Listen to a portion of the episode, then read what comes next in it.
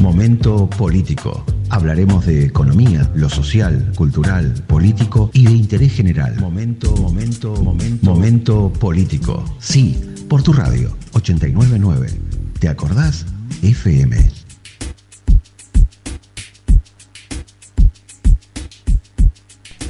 ...17.36 minutitos en los estudios de FM Te Acordás... ...estamos en el programa Momento Político... ...y ahora estamos en comunicación con María Teresa Ortega, quien es politóloga, abogada y profesora de la carrera de Ciencia Política de la Universidad Nacional de la Patagonia San Juan Bosco. Con ella estamos en comunicación. buenas tardes, María Teresa, ¿cómo te va? Hola, muy bien. No escuché nada de lo, de lo anterior, ¿eh? pero ahora se escucha este, bien eh, tu voz, así que bien, bien, acá trabajando. Bueno, sí, recién terminaste con, con ¿cómo se llama? este De una charla, ¿no? Con Raúl Muriete.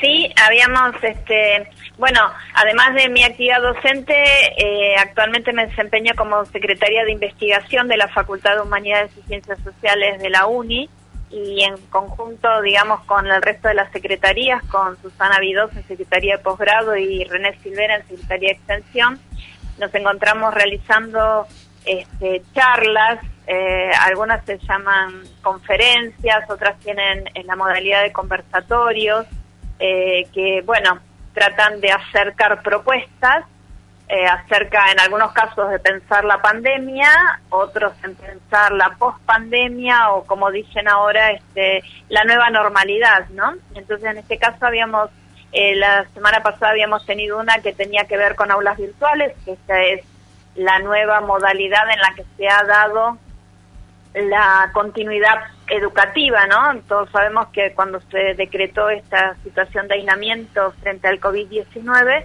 el Ministerio de Educación de la Nación planteó la continuidad educativa, ¿no? Que debía continuar el proceso de educación, el proceso de enseñanza y aprendizaje, este, fuera de las aulas, de las maneras en que fuera posible, ¿no? Este, entonces, bueno, en esta idea de la virtualización que se ha dado en respecto de las mayoría de las, este, va, de la casi la totalidad de las este, carreras de grado de la universidad, eh, bueno, la primera charla tenía que ver con eso, con aulas virtuales y algunas posibilidades que se han dado en, el marco de las nuevas plataformas o nuevas posibilidades de videoconferencia, videollamadas, estos mecanismos de Zoom, y bueno, y otros más. Y este y hoy tenía que ver con la biopolítica, ¿no? Este concepto de Foucault en orden al control de población y cómo esto juega en el contexto actual de pandemia. Sí, nosotros recién justamente en, en, el título, este, yo me quedé muy eh, enganchado en la parte que dice Pinocho. Porque tiene que ver con la historia de, de, Pinocho, pero no, digamos, como relataba ahí este Raúl en relación a, a la versión este, lavada de Disney, sino ah. que eh, tiene que ver con eh, qué otras cosas o qué otras lecturas pueden hacerse de Pinocho, ¿no? Y entonces, bueno, ahí jugaban algunas cuestiones entre esto del Pinocho que solo sabía o podía leer lápidas y algunas cuestiones que se vinculan con, eh, últimamente, no sé si pasa, pero una última información sobre coronavirus y uno accede y entonces tiene el porcentaje de población mundial infectada, eh, recuperada y muertos, ¿no? Entonces hay eh, la lectura en forma permanente de cuántos mueren eh, también alude a estas posibilidades o del control. Ah, en realidad tiene que ver con qué mecanismos utilizan los gobiernos, ¿no? En relación a, a proteger en la, a la comunidad o bien en, en, en, otras, o, utilizarlo de otra manera. Buenas tardes, María Teresa. Miguel Acuña te saluda. Oh, pero bueno, estoy reencontrando a mis estudiantes. Gracias por atenderme en primer lugar. Eh, no, para mí es un gusto. Yo extraño, extrañamos la radio. Ustedes saben que nosotros teníamos un programa. Sí, conciencia y bueno, esta vez, exactamente, conciencia política. Sí, sí. Y este, así que bueno, ya volveremos.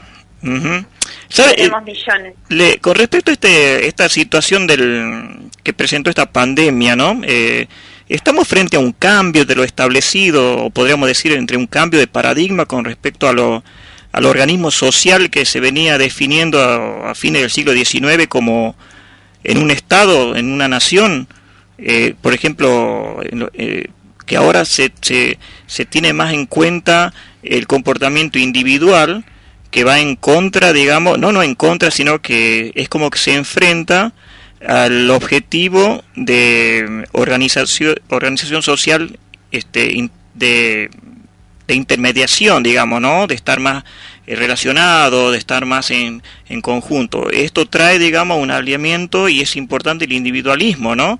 Es decir, ¿cómo estamos frente a un cambio? Si usted lo piensa así, piense que cuando surge el Estado o la organización política que nosotros conocemos como Estado, surge en las teorías contractualistas a partir del consentimiento que dan los individuos en, digamos, en dejarse gobernar a partir de una institución determinada y ahí hay un posicionamiento frente a considerar que el individuo es lo primero.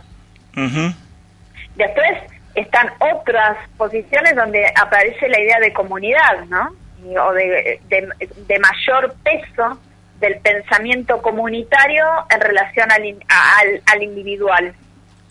Ah, pero originariamente el Estado y su constitución, digamos, a la par que la sociedad civil, marcó esta idea del individualismo.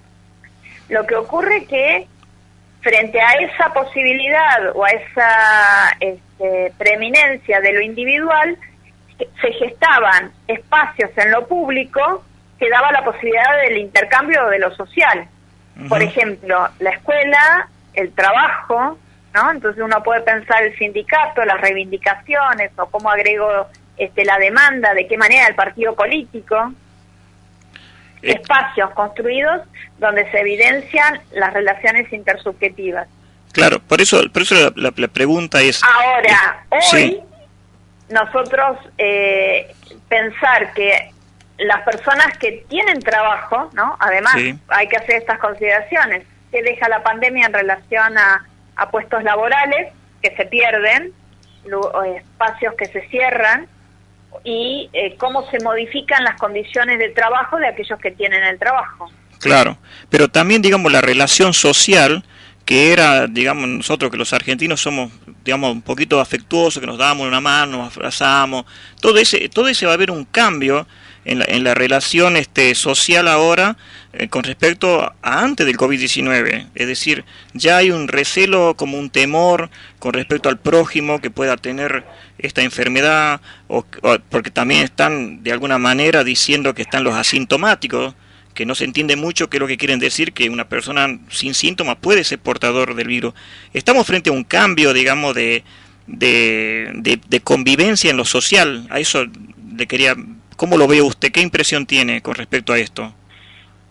En principio, como estamos transcurriendo ese periodo, yo no, no podría aventurar si es que va a existir ese cambio y si en todo caso las condiciones en las que hoy uno se plantea el relacionarse con un otro, esto es con un barbijo, mantener un metro y medio de distancia, eh, ya no más el contacto físico en el saludo o en el beso, ¿no? De lo que uno está, eh, si eso va a permanecer en el tiempo. Yo no podría, en su momento la gripe A generó mecanismos de las con el gel, de, no el del aislamiento, pero sí el de eh, cortar ciertas prácticas y costumbres propias de, de nosotros, ¿no?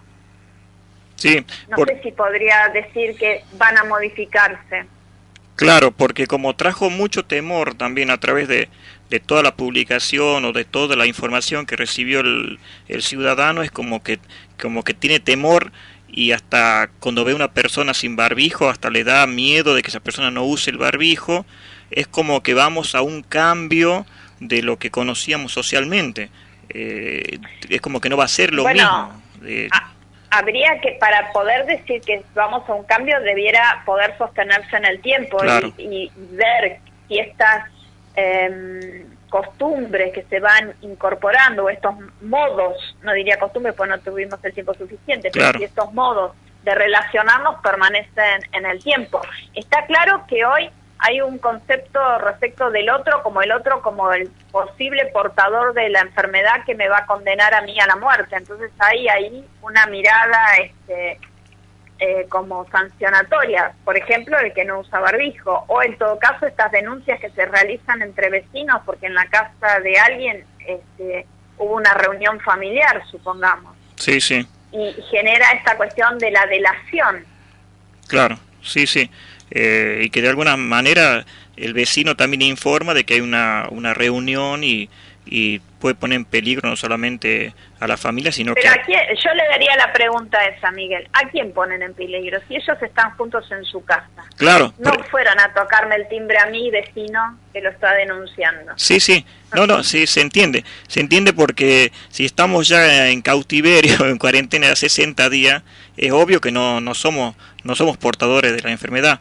Pero bueno, pero en la sociedad existe ese fantasma, existe esa, esa posibilidad de que pueda ser un portador. Por eso digo, ¿no? El cambio que tal vez mental que pueda haber eh, ocurrido a través de esta, de esta pandemia, ¿cuánto más irá a extender? Ojalá que no, no dure, ojalá que no sea una costumbre.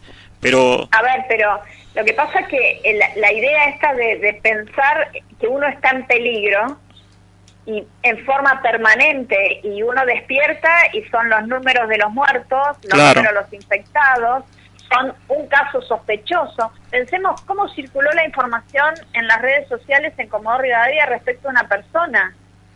Sí, sí, sí. ¿Y, ¿Y qué era lo mejor? Era tener la última noticia, la foto última de la persona, este, era circuló por los chats de una manera, o sea, claro, y no, Son, son noticias oficiales, no son noticias extraoficiales, sino directamente de alguien que hizo una cadena y justamente uno se informa a través si no es verdad, falsacionismo podríamos decir, ¿no? Sí, entonces, eh, esto en verdad nos pone en peligro, pero nos pone en peligro porque quedamos a merced de, comentarios, de fake news, de mm, algo que apareció y que alguien comienza y comienza y es como este, eh, imposible de, controlar y de manejar. Entonces ahí hay como tener, bueno, un momento como de calma, ¿no? De, del no disparo del dedo. Es fundamental a veces esa idea de, no reenviar. Hay situaciones que que lo ameritan y creo que esta es una también para tener estos aprendizajes, no solo en la cultura que pudiera ser del contacto, porque si ustedes piensan, y los europeos no son afectos al saludo así como este que nosotros tenemos en nuestra habitualidad. Extienden la mano, este si no se conocen no es el, acercarse y dar un beso, digo, hay situaciones que son propias nuestras, ¿no? Veremos si esas se modifican, de qué manera, cómo impactan esas cuestiones por ahí de, del contacto, de evitar el contacto en ámbitos como puede ser una escuela. Claro, sí, sí, sí, sí. Porque hoy estamos como eh, contenidos en, el, en, en nuestras casas y esos espacios donde se darían todo ese tipo de interrelaciones nos están vedados, ¿no? Nos están vedados en función de la normativa establecida bueno, habrá que ver cómo se vuelve y se interactúa en una escuela. Claro, sí, sí. Este, y, aparte, puso, digamos, eh, bien el descubierto la ineficiencia de la salud pública, ¿no? No solamente acá en Argentina, sino en Europa, en Alemania, en Italia, en, Estados Unidos, este, porque fue algo que fue tan avasallante que no, no pudieron dar abasto con todo lo que tenían que llevar adelante la vez pasada alguien de todas las charlas que uno ha escuchado, participado, etcétera, recordaba este, que en verdad la pandemia viene a demostrar o viene a poner, eh, a visibilizar no solo lo que afecta el COVID, sino lo que ya tenemos, ¿no? La, la, la pobreza, la falta de recursos en el ámbito de la salud pública, eh, bueno, todo eso que nosotros ya sabíamos, la idea de un sistema de salud colapsado, quienes vivimos aquí en Comodoro Rivadavia lo sabemos ya estaba antes de toda esta situación.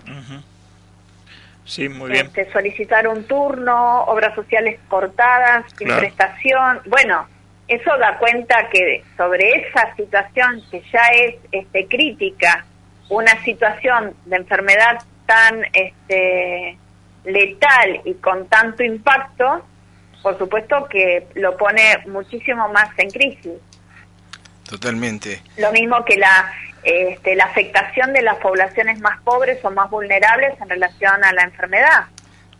Bueno, ahí vimos este, Este. prácticamente, tenemos en, en- como ejemplo, tenemos a la Villa 31, que es justamente donde hay un, un foco infeccioso donde viven todos juntos y no viven de la mejor manera, ¿no?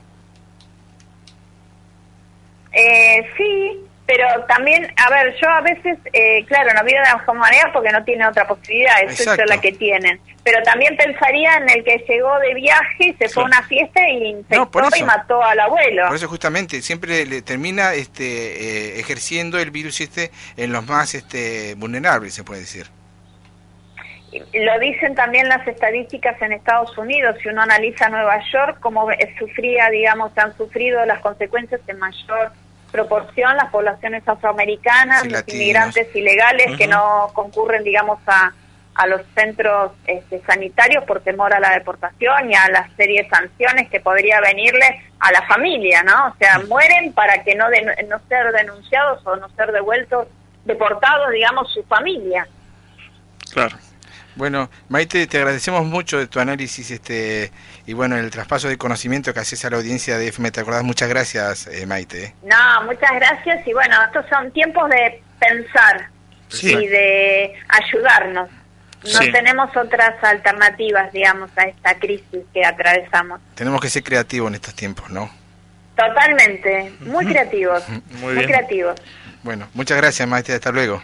No, muchas gracias por compartir este espacio conmigo y ahí con la audiencia. Gracias. Chao, chao. Chao. Bueno, ahí estábamos con María Teresa Ortega, quien es politóloga, abogada, profesora de la carrera de Ciencias Políticas de la Universidad Nacional. Bueno, y